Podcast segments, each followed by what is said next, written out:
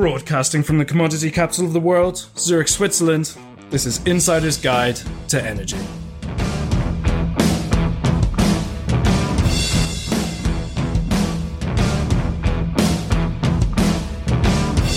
This edition to Insider's Guide to Energy is brought to you by Fidectus. Go to www.fidectus.com for more information.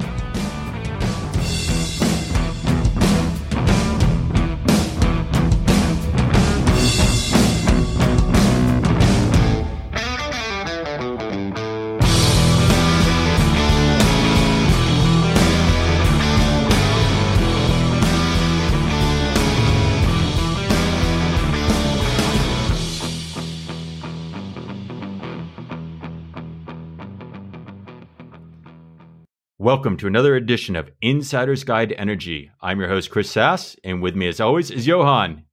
How's it going today, Johan?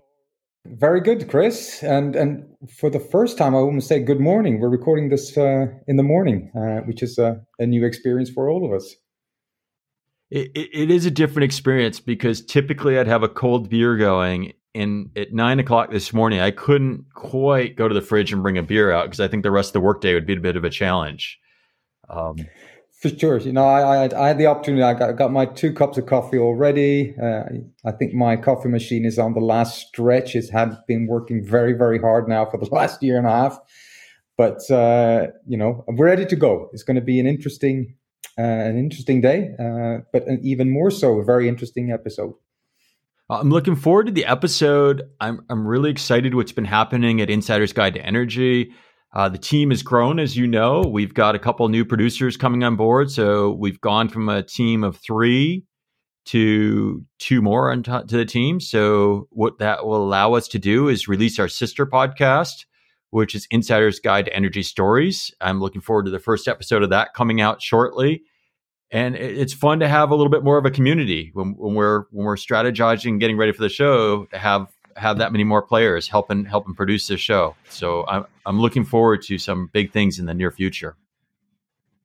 Yeah, no, and I think the, the stories is a fantastic way of also highlighting the people. You know, there's a lot of interesting topics, and we cover a lot of different things on this show. But what I also think is extremely interesting is the people behind it, and you know why why are they joining energy? Why are they interested? What keeps them driving? What motivates people? And I think stories. Hopefully, we can cover a little bit of this, and, and also people that might not be in the limelight every single day. So I, I think it's it's going to be very interesting. You know, by the people for the people somehow. I, I think it's an archival project, is the way I position stories you get to hear about your colleagues, no matter their level in the industry, their story of how they got into the industry, why they're in energy, what their worst day was, what their best day was, whatever story they want to share. And these compilations should be pretty interesting. So I'd expect the first one of those to drop in a couple weeks. Uh, they'll come out on Wednesdays, where our typical show comes out on Sundays. So if you're interested in that, keep your eyes open and you're going to see stories soon. But rather than talking about the future, why don't we talk about today? I, I think we've got an amazing guest. We're going to talk more about a guest that likes to go to tropical locations. I think we keep having these folks that are focused on islands and, and marine and all this cool stuff. I think today's guest has a little bit of that bent as well. So I leave it to you to describe what we're going to go today, Johan. No, I, I, think so as well. And you know, as, as a as a Swede, we we always love, and I think even for, for some of our English friends, we love to talk about the weather. But that's because it mixes so much. You know, we have 30 degrees one day, we got 10 degrees the other day in the summer. So it's always a kind of a, a topic for conversation. But I think it leads also quite interesting into this uh, the weather's impact, especially then on the renewable energy and and and the impact on on the islands around the world, and not just the tropical islands, but we have islands everywhere. Uh, and I think what what I really look forward to today is is having some. Uh, compared to us, at least, Chris, someone much younger uh, that has so much experience in the field, uh, recognized in Forbes magazine, for example, as the 30 under 30 energy leaders. Uh, and I'm, I'm curious to understand what motivates someone early on as well to, to get involved in this and, and drive it. Um, you know, renewable energy is uh, the future, and I think it's going to be really interesting to get the input from this. But before we get him on board, let me introduce uh, the guest of the week. James uh, Ellsmoor is um, a social entrepreneur. He works a lot with energy and sustainable development, mainly focusing, I think, we'll see, on rural uh, and island communities. Uh, he's the founder so uh, of uh, two companies, probably more. We will hear about that, but of Island Innovation and Solar Head of State, which I'm particularly interested to hear more about. Uh, and you know, great to see also someone then contributing this message out in into the media. You know, been on for BBC, Forbes, HuffPost, Euronews, and, and all over the place. So really, really excited to have you on board, and uh, welcome to the show, James. Thank you both. Thanks so much for having me this morning. How are things in uh, Lisbon? I thought, uh, yeah. well, surprising actually for a June morning. Today it's pretty grey and wet and miserable. But uh, after moving here from from cold and rainy England last year, the last few months have been amazing. Things are starting to open up a little bit now, so pretty pretty great place to be in general. Fantastic. Good. Yeah. Good. To, good to hear. I like Lisbon. But before we start, you know, some of our guests might not have known you uh, or do who you are. Uh, could you give us a bit about you know, who are who are you? And what do you do? sure. I, well, you gave me a pretty uh, pretty interesting introduction and covered the main things. But you know, my interest in the in the energy sector um, stems uh, from, I guess, from the the policy side. I mean, I'm definitely um, not an engineer, uh, but I've been working in the energy sector um, for for a while now with an interest in seeing in, in the context of islands, as you mentioned, and um, islands globally. Okay, the islands in Sweden are a bit different than the islands in the Caribbean, but when it comes to energy, actually, there's still the same context, and often that's the limits of economies of scale or um, particular unique conditions that islands often have, and um, it's very common that islands have these, um, I guess, extenuating circumstances. If we look at the UK, for example, I know you had a guest from um, from working in the Northern Isles of Scotland recently.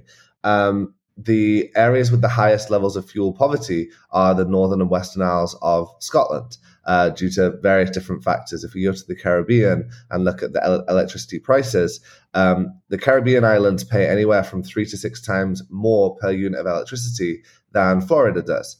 And yet, actually, the average income locally is, in general, much lower than it is in Florida. And so you have this um, impact, but as we know, energy impacts across the whole of those economies. How can you have competitive industry if your electricity price is so high, for example? Um, and so, Island Innovation, my company, is a network globally that connects islands uh, on sustainable development, so energy, but much much broader, um, to share stories. And so we have uh, participants from Greenland to the Maldives to the South Pacific, Tasmania, um, and uh, often looking at the the policy side. And I really see that our role is almost as an interpreter sometimes. How do we get the policymakers to talk to the engineers, to the private sector, to the academic researchers? Because as I'm sure you know, often they might have the same goals, but they might as well be speaking different languages. And so within countries, we can try and make those bridges, and globally, we call make call, make what we call digital bridges between islands to to share information and and uh, try and encourage sustainable development. So it's interesting. Out of curiosity, what got you started? Great you know, question. This is, this is a broad topic. This is you know, renewable energy is one thing. Mm-hmm. It, this is policies. This is politics. This is remote areas. How did you end up with this? Sure. So I, I grew up in England um, on a farm in a pretty rural area on the Welsh borders, and I always had this interested in more broadly what I call rural development, um, but also uh, renewables. And uh, I was fortunate enough to have the experience of um, traveling to live on an island uh, uh, off Madagascar in the South Pacific, in the Caribbean, um, and then actually did my master's in island studies, believe it or not, which is a real master's degree. People always question that. Um, but essentially looking at, at the development, the economic development prospects of island areas. And that was at a Scottish university. And after spending all this time in these tropical islands, coming and learning about the Scottish context of, of island development really blew my mind to see actually how similar these issues are. I mean, what I just mentioned in the challenges of, of electricity delivery to, to smaller communities, but also things like waste management, transportation. The big one last year is um, delivery of health services to remote areas and also um, the dependency on tourism that many of these areas have. And so, yes, much more broad than um, than energy or, or, electricity. But actually, I see that that often the energy context is at the center of all these conversations in in some level. Um, and and it's particularly in a small island context, you can't necessarily separate them. So for me, a, a lot of it is about silos and trying to overcome them. So how does the renewable story start changing this right so I, I, get the legacy model of energy production would work better at scale. If you look at the grids around the modern societies or the first world countries, it's certainly about scale. That's how it was. And, and the disruption that we see in the industry is distributed energy. Mm-hmm. And so if I'm on an island community and I have a limited scale, what's the impact? Well, the, the, in general, that impact is normally that your electricity costs are far higher. And I, I always equate it to the leapfrogging concept that we've seen with telecommunications in, in parts of Africa, where uh, for, for many communities, there was landlines were never installed. There was no point, and they everyone jumped straight to mobile phones. And even in a poorer area, everyone has a mobile phone. If you were to discover a new island and build a community, you would not build a grid like we have grids today. You know, and that's that's as you were saying the legacy issue that you see across uh, utilities. But in the in the island context, I mean, there are two two important questions. One, um, is it an isolated grid or is there a cable to the mainland? Um, and obviously that varies. So, two examples of islands with with cables to the mainland: Samsø in Denmark and Orkney in Scotland. Both of which had those cables built to export their electricity generated on the mainland uh, to that island community both of which now are net exporters of electricity because they generate so much with renewables um, that the, the, cable is actually operating in the opposite way to which it's designed, um, was originally uh, built for. Now, in both of those uh, contexts, that cable actually acts as a uh, limitation on the amount of electricity that they can actually generate. And again, in the case of Orkney, they have days where the cable is at max capacity and they still have, excuse me, they still have um, uh, they, they still have an energy surplus, which is allow uh, electricity surplus rather, which has allowed them to then invest in these interesting projects such as um, the hydrogen ferries, which are being explored there, um, because hydrogen often would not be economically viable, but in that case, when you have a surplus, it actually it actually is. So this is that context of islands being these interesting areas to test new concepts, which perhaps would not be economically viable on the mainland. If we go to, say, the Caribbean or the Pacific and look at some isolated island grids, you have a have a similar concept actually. It, often when we're talking about renewables, it's not about the environment; it's about the economics. The economics, hundred percent, makes sense, and uh, that obviously makes the conversation easier in a way because you're just looking at purely purely economics. And so um, uh, Hawaii actually is a is a good example of a of a state that has implemented um, pretty good solar regulations and uh, actually got to the point where it pretty much maxed out, at least with the the, the, the level of the, the technology the grid has currently, pretty much maxed out how much solar, and they actually put a moratorium on new solar being installed there. A lot of the Caribbean islands, Pacific islands, have not yet reached that. Um, but you can easily see why solar is a economically competitive model there. Um, and, and, as you mentioned, distributed also I think makes a lot of sense from a climate resilience point of view in hurricane vulnerable areas. We saw in Puerto Rico that when you have centralized generation, um, that makes you extremely vulnerable to um, to to to hurricanes. And so, um, the, the, in that case, the islands was pretty much centralized. Uh, generation was on the southeast coast, and the hurricane made direct contact with where the majority of the island's electricity was being generated. And so, there was, and unfortunately, this conversation has not moved along as much as it as it could have. But the immediate post hurricane conversation in Puerto Rico came to be well, when we rebuild um, the grid, it should be multiple interconnected microgrids um, that would then be much more resilient, distributed electricity generation. And that would not only be a beneficial point economically um, because we'd be using more renewables, but would also make us less vulnerable to the risks of climate and, and uh, disasters. So, what are you doing? So, it sounds like you bring the community together. You, you, your digital bridge, I think, is your expression to, to these communities. And you just gave us a couple of life lessons or things that were learned. We talked about hurricane damage, or we talked about you know how the Scottish Islands might get power to a place, or bridging you know the cable underwater or, or cable to to an island. Um, what is it?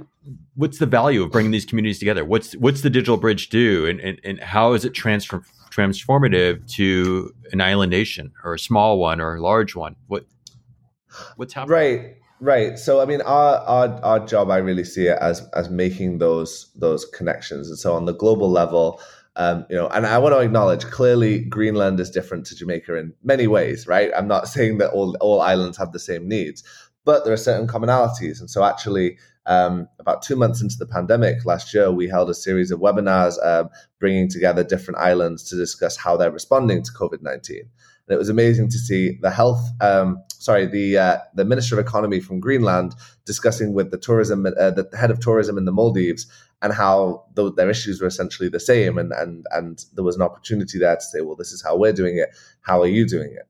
Um, for some of the smaller islands, often it's um, you know really interesting because we have stakeholders telling us, "Wow, it's we're, we're not alone. We're not the only ones dealing with these problems." And so historically, there's been a lot of reinventing the wheel because people don't know what is happening in communities that have the same needs or the same issue. And so uh, often it's just you know making that available, making that information available is a huge first step because um, that, that, that aren't necessarily blueprints to follow for a lot of the issues. And these communities, often being small, you know, they're not always the most uh, economically viable for a big company to come in and do a do a project. Again, I'm talking in very general terms because it, it, it's a lot of different directions that we can go in for that. But but I think that's a, a really important first step um, for me.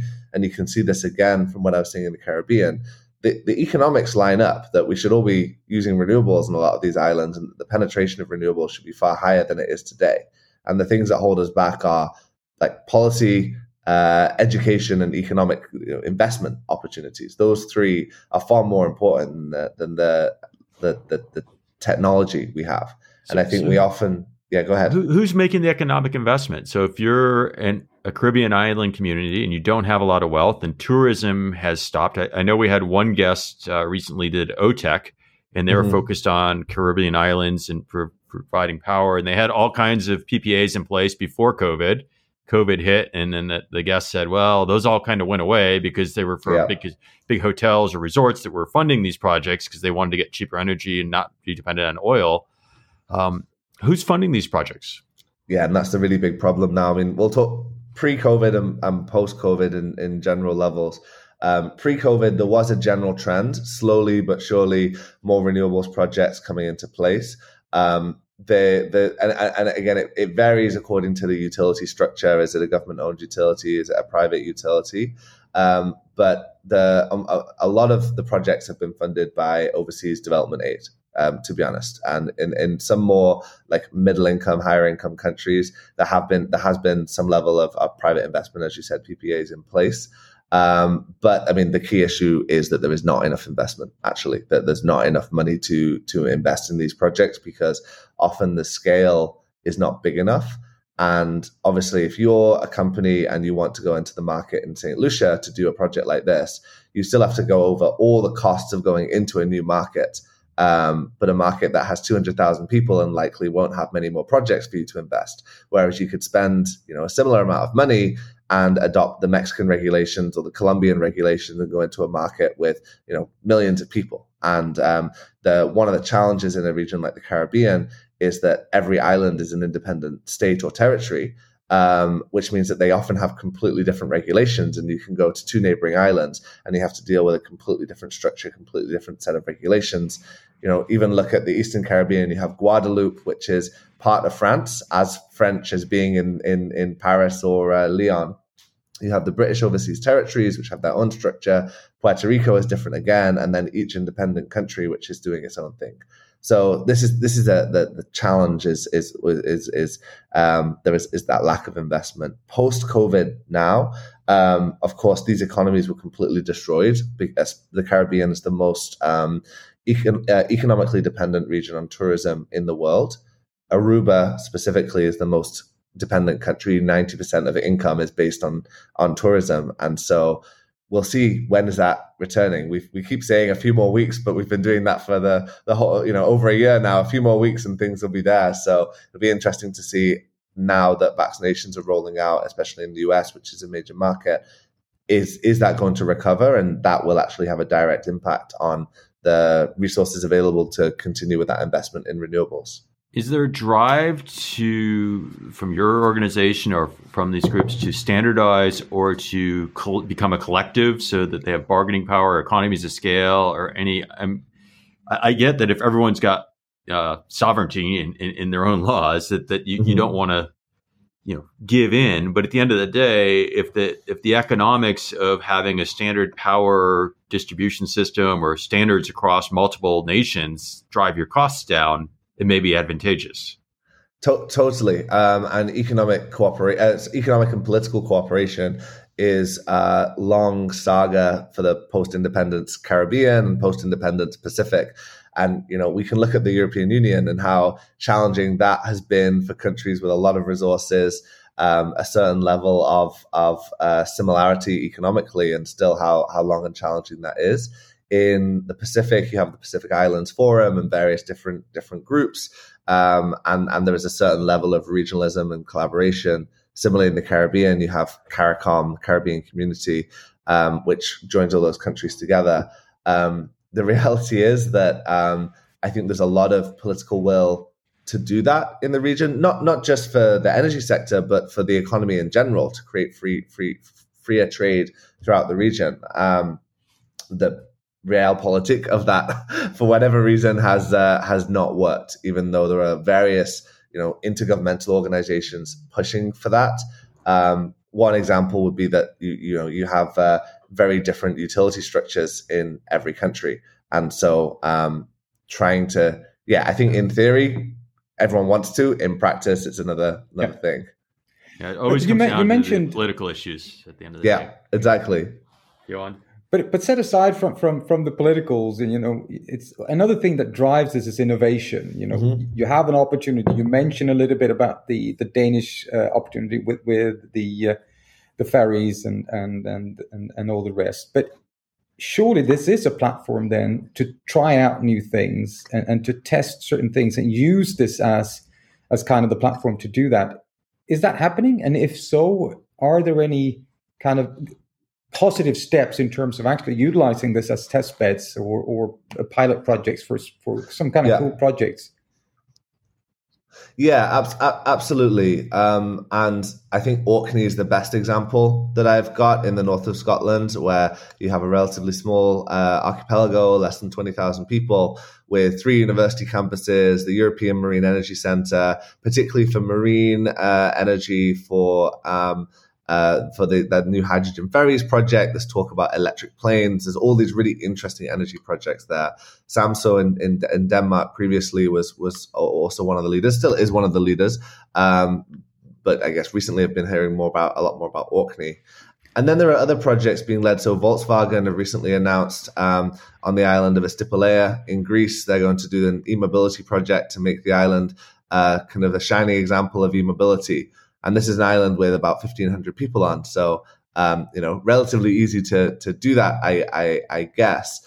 And of course you can question to what extent is that going to be more widely applicable to the rest of Greece or the rest of the rest of Europe. But there is something to be said about having a, a small community like that. If you can get it done if you or if you can't get it done there maybe then can you get it done in in in other places? Um, and I think often this this uh, high energy cost, uh, more generally, not a specific project, but this high energy cost more generally, does make many islands a really good place to test these um, renewable renewable concepts and microgrids, uh, microgrid ideas, etc. In practice, the extent that that's happening obviously varies a lot from from place to place. Yeah, but do you see do you see it as as the Volkswagen example or others, are these more pilot projects or kind of a I wouldn't call it a PR stunt, but or or is this actually made in order to, to support the islands? You know, if you have a six times energy price on the local islands, uh, and, and you, you kind of make any infrastructure for e-mobility, does that really help, or is it just to kind mm-hmm. of prove that we're doing something good? Because I think for, from an island point of view, you have the natural resources. So, so how do you monetize on this and not paying over the odds for, for energy and actually making sure that this transformation could happen? Right. And and of course it's you know, it's often a bit of both. Of course the PR plays a role into it and and for whatever reason as as humans in our minds the the story of an island is is always an appealing one that gets the the news interest. So that definitely does play a role often and you know in, in the case of Volkswagen um, the project hasn't kicked off yet, so it remains to be seen the benefit. But you know, I'm I'm confident that that will have uh, benefit for the local community and the tourism industry, etc. Um, I think in general, though, the islands that have been most successful with these projects has been when the um, the I guess the push has come from the local community, which is the case in Samso and and Orkney. Um, because when a when an outside company kind of comes in or a government comes in and imposes a, a great idea, um, if if there is not local uptake and if locals do not see the benefit, then the concept of testing becomes very difficult. Am I a lab rat or am I? So we, we often use the concept that we use the term lighthouses instead of uh, instead of test bed because the connotations of being tested on. Um, but but as long as that benefit is clear to the local community and it's not being tested on at the expense of them or without that local benefit, and there are examples of places that have been used by by central government can look at some of the, the projects now happening in, in India uh, with uh, some of the offshore islands there, like Shadweep and the Andaman Islands, where the central government is kind of using them as a publicity element to further their own political goals at the expense of the local islands. We've had similar in in in in um, in, in other places as well. Um, yeah, it's it's it's it's tricky. But but uh, as I was saying before, often all of these conversations, just as much as the technology and engineering side, they come back to social politics uh, and and all of those other elements. So, what is? But, but isn't that quite interesting then? Because um, I, I I wonder if if you do have you, know, you have the Volkswagen example or these other examples, so how does that change the lives of the residents? If you're twenty thousand person or two thousand person community, uh, my experience, at least in the Caribbean, is when you're in the resort community, it's all very nice, and as soon as you go outside the gate, you go to Dominican Republic, you go somewhere like that, it's a very different lifestyle and community for the locals. So does this create jobs? Does it create wealth, resource? Are there are there new t- things that you can now do on the island because you have power resource? What what's the change taking place? I think often that change is difficult to see on kind of an individual basis because we're talking about broader economic change and kind of the impact. So if you're able to lower the cost of electricity, obviously the individual is seeing that in their pockets, hopefully at the end of the day. But also, does that allow other industries to operate that perhaps would not be economically competitive. I mean, good example is it's far cheaper to um, import chickens that are reared in Atlanta or sorry in Georgia um, to the Caribbean than it is to rear chickens in the Caribbean. Often, you know, on the islands, and that's because the chicken industry has very high electricity costs um, to you know to keep sheds uh, ventilated, etc. Um, and so, uh, you know, that applies to a lot of other agricultural industries, but also to anything related to manufacturing. Um, how energy has this really big impact. So, I mean, even the tourism industry, tourism uh, uses a lot of a lot of electricity and, and, energy, and that's all money that is being um, lost that could be invested in other things. Some of the islands have as high as 20, 25% of their GDP is being spent on fossil fuel imports currently.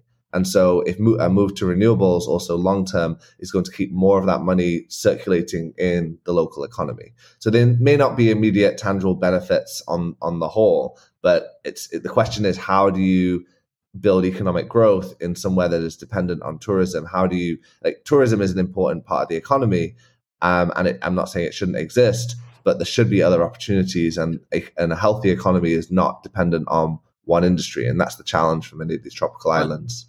On the flip side of that, though, so the technology that's been developed today, I mean, you gave a couple of examples of lighthouse projects. Is the off the shelf technology for renewables, distributed energy, microgrids, is it portable and so available to these communities, or is there work and R and and, and costs to specializing it for a hurricane intensive community where where Scotland may not have that or, or Right. something like that? So does it are the tools in the tool belt, I guess, to make this transition? Oh, for, for the tropical island context, the tools are there. I mean, there's a lot of research that's been done around, say, solar and wind, and and that how do you make that hurricane proof? And obviously, you can't make things one anything 100% hurricane proof, but how do you limit that, and whether that's changing how your grid operates or um, even just the design of a solar farm. I mean, we've all seen pictures of, um, I think it was in a, a couple of islands that post hurricane, uh, the hurricane went straight for a solar farm, and of course, uh, it didn't survive. But nothing's going to survive a direct hit from a hurricane, you know. So, in general, um, you've, you've got to kind of weigh those up, and and that's where again a non-technical component is in insurance. How do you insure these projects and and and insurance? Talking about financial barriers is another really big one for why some of these projects don't end up going ahead. Not only because of, of the risks we just mentioned, but also the practicalities of getting something insured in a tiny economy where a lot of the big international firms just don't operate, or if they do, charge a ridiculously high rate. The costs are often several times higher than for an equivalent project in, in Florida, for example. You mentioned a little bit. We, we talked about the, um, the the Greek island, the Volkswagen example. I read a while ago. It's probably two three years ago. Around the uh, one of the hurricane hits the Caribbean islands, where where suddenly you, realize the impact of electric cars because they're not just you know uh, uh, CO two you know free. They're not just you know great cars in in many respects, but they're also a battery capacity that actually can support the grids after a hurricane hits. So, so when you look at making the the infrastructure towards uh, EVs, is that also calculated as some kind of a reduction plan or some kind of an infrastructure plan to use the electric cars as part of the backup? Uh, because batteries is key to to anything of renewable. hmm And and uh, I mean, there's, there's two parts to this. One, I would say that we're not doing enough at looking at end of life, particularly for batteries, but for these uh, projects in general, like what happens in 20 years or 10 years for batteries at the end of it. There's, there's just not enough being done on that, and that's something I'd like to see see more of. Um, but we get so excited about the putting these projects up, we don't think that far ahead. Often is the is the reality. So that that that conversation there needs to be more of. There's a really interesting project in Barbados that has been looking at um, not necessarily recycling batteries, but using them uh, for other purposes, repurposing them when perhaps they've degraded to the point where they're no longer use, usable for an electric vehicle, but they still have some life in them and can be repurposed for other things. Um, and I think that's quite interesting because it's really just about getting the maximum use out of these things. Because the reality is, if you then want to dispose of them, they'll need to be exported from Barbados because there's not the local facilities to actually um, recycle those or, or, or de- de- uh, decommission them. Um, but specifically, electric vehicles. Electric vehicles clearly make sense for an island community. I mean, you just you don't have the range anxiety issue, so uh, it's of course they're a great issue. And again, Barbados is one of the leaders globally in electric vehicles. Um, per capita, I think they're up there with Norway in the top positions, but obviously per capita, it's a half million uh, person island, but still, uh, it's up there. And partly that's because Barbados's electricity, uh, Barbados's uh, petrol fuel prices are almost as expensive as Norway, and so um, you, you there's, there's there's a financial interest there to push to for the individual. Um, but also, there's a very good dealership that's really pioneered a lot of this and really pushed the import duties and the government in Barbados is quite progressive on these kind of things in, in, in terms of the uh, regulations and import fees and etc. Yeah. that they've been moving forward. The challenge for many of the Caribbean islands is that a substantial part of government revenue comes from fuel duties to import uh, petrol. And so it can actually be a, a really big amount of money. And so, in theory, it makes positive sense for everyone to start reducing the amount of, uh, of, of imported fuel and move towards electric vehicles. But then the government is not actually taxing that uh, in the same way. If everyone moved to electric vehicles, there's a huge drop in government income. And so again, it's like it, it makes sense for everyone to move in one direction. But then the reality is that that changing this whole structure that the government has built a huge part of its income around is actually far more complicated politically. And so it hmm. discourages the government in some cases, this doesn't apply everywhere, but in some cases, from moving towards electric vehicles. Um, so, so, but, but, but clearly there's a lot of interest in e-mobility and um, it, it, for for terrestrial, but also um, for for electric ferries as well.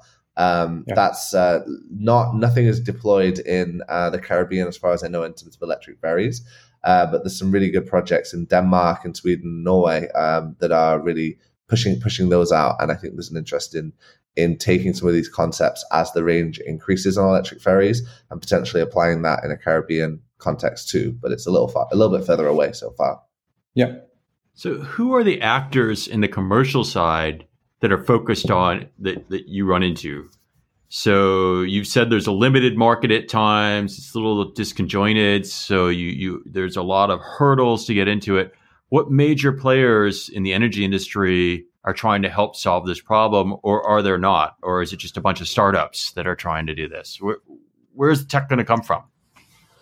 When you say the, I mean, just just the, the transition overall. Yeah, because yeah, you, you you have this island community. You've identified that there's special needs globally, unique to different regions, but there's some commonality. Mm-hmm. It's it's a fragmented market, so it's probably not super attractive for some large energy company to go. Well, my you know next quarter we're going to grow five islands and our revenue right. is going to go up fivefold or something. Um, who, who's who's invested in this? Who, who's the private partnership to this? Yeah, I mean, ultimately, uh, the the change has got to come locally. We're just kind of trying to do a, a, a, small part in facilitating that. But I mean, there are plenty of um, people living on islands who are pushing their own local context, and and you know there there is a there is a big incentive in that there are high electricity costs, and so there's a political incentive to reduce those. Um, and there are high generation costs, and so the utility also have an interest in in reducing those. And so, slowly but surely, uh, government regulation is going in the right direction, and um, utilities are going in in in a good direction overall to change that. Um, there are big international players that are playing a role. So organizations like the UN Development Program, uh, the Inter-American Development Bank, Caribbean Development Bank, um, even uh, overseas donors like Japan, US, Australia, and various contexts that are funding these kind of projects and providing technical support to do that. The International Renewable Energy Agency, um, all of the different regional bodies have have people. So I mean, there's a there's a lot of people attacking this from all the various uh, the various sides. Um, and you know, we've talked a lot about the barriers and the problems, but I, I don't want that to come across as as negative because things are heading in the right direction. It's just how do we how do we speed that up? How do we continue that change, particularly the challenges of um, of the last year? Um, I, we held a, an event in in April, the Island Finance Forum, which was specifically designed to bring in um, banks, regional and international banks, because we want to talk about this financing issue. And often the, the challenge is that some of the small or regional banks are quite old school in the way that they approach things. And so these kind of, not all of them, some of them, yes, but not all of them have really jumped on the opportunity with these, um, with these kind of newer, relatively newer industries. Um, but by bringing in some of those, uh, those I, I, think local players, realistically, those are the ones that are actually going to be able to provide the financing on the right scale and to the right amounts instead of waiting for those big international partners. But there's a, I guess, education process that needs to happen uh, sometimes.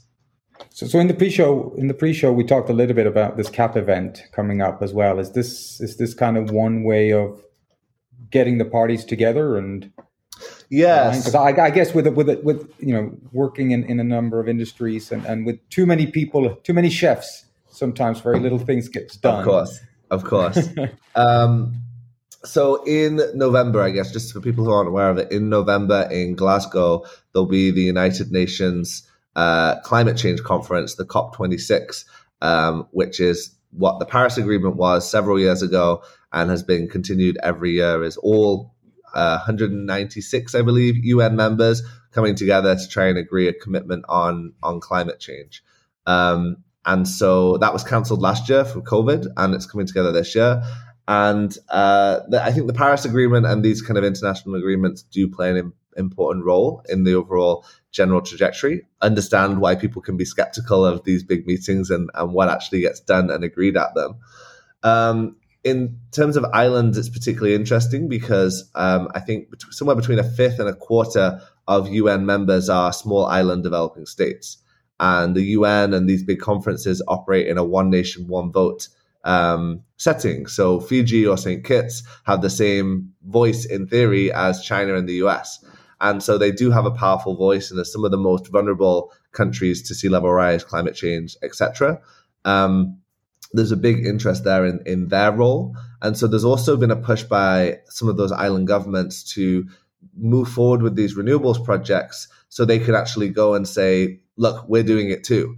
And so there's been these big kind of goals set, not always filled, but goals set and in some cases filled um, by island governments to say, so they can then go to these international meetings, say, we're only a small island. We know that our emissions are pretty irrelevant on the global scale, but we're still doing our part um, because we're the most vulnerable to, to climate change. So it'll be interesting to see the impact this has on the broader climate change conversation. And obviously, in some level, that filters down to anyone working in the energy industry as well, uh, uh, as it's implemented by local gov or the government in each case.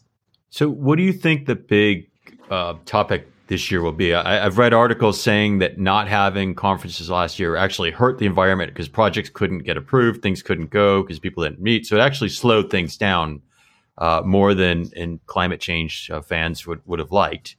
Uh, but it was the nature of the beast. But now that it, folks are getting together, what are you expecting to be the hot topics of the day? Yeah, I'm not sure if climate change fans is the right word, but I get what you mean. um, Anti-climate change. yeah, no, exactly, uh, and, and totally. I mean, it's it's really you know you hear these I, I, think skeptics saying, "Oh, well, people flying all over the world to discuss climate change is uh, is hardly helpful." But actually, these conferences are super important, and of course, people have to fly to get there. We don't have any other option right now. But the outcomes of those of these conferences, I mean, the fact that you can get 196 countries to agree on something, even if sometimes those goals are not as ambitious as you might want, is is is powerful. Um, and so that I, I, do think that international collaboration is really a critical critical part of of it. And um, the UK government, as, as the host this year, um, are, are, have got a pretty progressive uh, agenda when it comes to uh, sustainability and climate change, and so it's good that they'll hopefully be pushing that to an extent in in November. Um, yeah, I can't remember what the actual question was. Sorry, the, but the question was, what do you think specifically will come out of it, or what's going to be the hot topic? What are people anticipating the results to be from the conference? I mean, going into it, people have expectations. Right, right. Um, a big part of the conversation this year is actually financing adaptation, which is critical for um, small island states. So who is paying for the adaptation. So adaptation is basically we're accepting that climate change is happening and that there's going to be a level of climate change. How do the vulnerable countries, communities adapt to that? And renewable energy is obviously mitigation. It's reducing the amount of carbon, but in many cases, as we discussed, it's also an adaptation technique as well because it's making you less vulnerable to the impacts of, of climate change. Um, and so there's a big discussion on the um, on, I guess, the finances and the argument put forward by many small and developing countries is the people who are, who have and are polluted and have and are contributing towards climate change should subsidize and finance the costs borne by the countries that are most vulnerable in adaptation. And so there's a critical conversation that's going to happen there. Obviously the people the, the the people who are being called on to put the money forward don't necessarily want to and will push back as much as possible but there'll be a meet in the middle. And i think the question is not whether there'll be that financing it's to what extent that financing is going to going to happen Um, the other conversations are around actually the the reporting. So it's great to make all these agreements. It's great to all agree on climate change uh, and and cuts to emissions. But actually, how are those measured? Who is measuring them? Who is actually um, reporting them? If you're relying on countries to self-report, are you getting the right data? Um, so so you know actually implementing these agreements is is is, is challenging. And this event would normally take place every year, um, and actually it's pretty much ongoing. There are smaller events throughout the year as well, but it'll be an. It, it, I think it'll be important to restart after kind of a pause for the last year on those conversations. Interesting. Johan, any final questions? When I did some uh, research around this, and uh, I, I, I, obviously looked on a few articles, and I read about the, a project. I think it was, if I'm not mistaken, with uh, Jimmy Carter, who put some um, water or energy on the roof of the White House, and uh, that apparently uh, triggered something with with the solar state, and and and that you are now working on as well. And I know we have a little bit a limited number still, but what is this, and what, how? Because this is also obviously, I, I would assume, a way of getting the leaders to to adapt to this in some shape or form. Right. So um, Island Innovation is is my my company. Um, Solar Head of State that you mentioned in the intro is a is an NGO which I'm still uh, still part of, and that originally came out before I was involved as a campaign asking Obama to install solar on the White House, basically with the idea that um, it sets a precedent um, for the president to to have that in a visible location. And there was this whole kind of interesting discussion that had happened previously that Jimmy Carter had installed actually solar water heaters on the White House and that Reagan had then come in and taken them off because supposedly he'd said that it wasn't fitting for a, a, fitting technology for a president to use. And so there's been this whole back and forth. People had uh, questioned whether uh, the Trump administration was going to take the solar panels that Obama had put on off, etc. It all becomes a little bit petty, uh, to be honest. But uh, anyway, there was this idea that the, the, the White House should should have solar on, and so that was where the name of that initiative came on came from we actually took that and then went to several other leaders around the world and said, you know, you should be installing solar on your parliament, senate, White House equivalent, whatever the building is. Let's have solar in these visible places. And so I did project, uh, I guess, the year before the pandemic, 2019, on the uh, Prime Minister's office in Jamaica. Uh, there was a project before that on the presidential palace in, in in the Maldives. So small projects, but designed to kind of tell a story and contribute to this uh, social momentum, basically, of having solar in visible places. So, did you see an uptick of solar in the nations where the prime minister or the leader put solar panels on their residence? Um, in the case of Jamaica, they used that as an opportunity to launch the goal for 50% renewables by 2030 in Jamaica. So, as part of a goal, I mean, I, I wouldn't go as far as saying that we can contribute, you know, we can attribute this one installation to the general increase in solar in those countries. There's a lot of other people doing more tangible things on the ground. Oh, there we go. Sorry. Uh, maybe that's a good, a good note to end my, uh, my, my discussion. Fantastic. I have the same bells behind me as well, but not for now. They're still going. Might have to edit this bit out. That's okay. Yeah.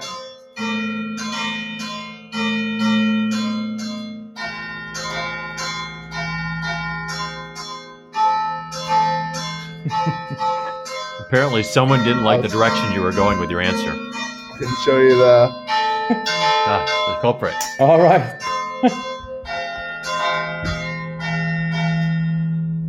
there we go. All right. so where were we? but I, I, think yeah no, but I, I, think that's I think that was really interesting, James. I think we're coming up to um, to, to round up the show. Um, really great to have you on. Really interesting topics, sustainable energy, but also the politics around it. Highlighting this with some examples of of what can be done in, in small scale, not only in large scale. I thought was really, really interesting. Uh, um, a big fan of this. Uh, thought um, it was some really, really good topics. Chris, some last words? Yeah, for me, what, what I see is politics and geopolitics throughout energy, no matter what we do. You, know, you can't separate energy because it's so core to society mm-hmm. from politics. It, it just mm-hmm. doesn't there. But what's exciting, it's, it's the passion of our guests, it's the passion of the folks that want to make the change. And even in the interview, James, you talked about the individual making the change. I said, well, what you know, what what company's doing this? What government's doing this? And you'd say, well, hold on a second. Those things are happening, but individuals don't want to pay the price, and individuals don't want their island to be underwater. They don't want to pay the oil surcharge or whatever the price mm-hmm. is, and they're making the change, and that's exciting. And as we talk to more guests like yourself, what I love is the passion of the change. It's it's it's talking about your your, your White House ventures and putting the solar panels up there to, to make a statement, not necessarily because the incremental energy really changes anything.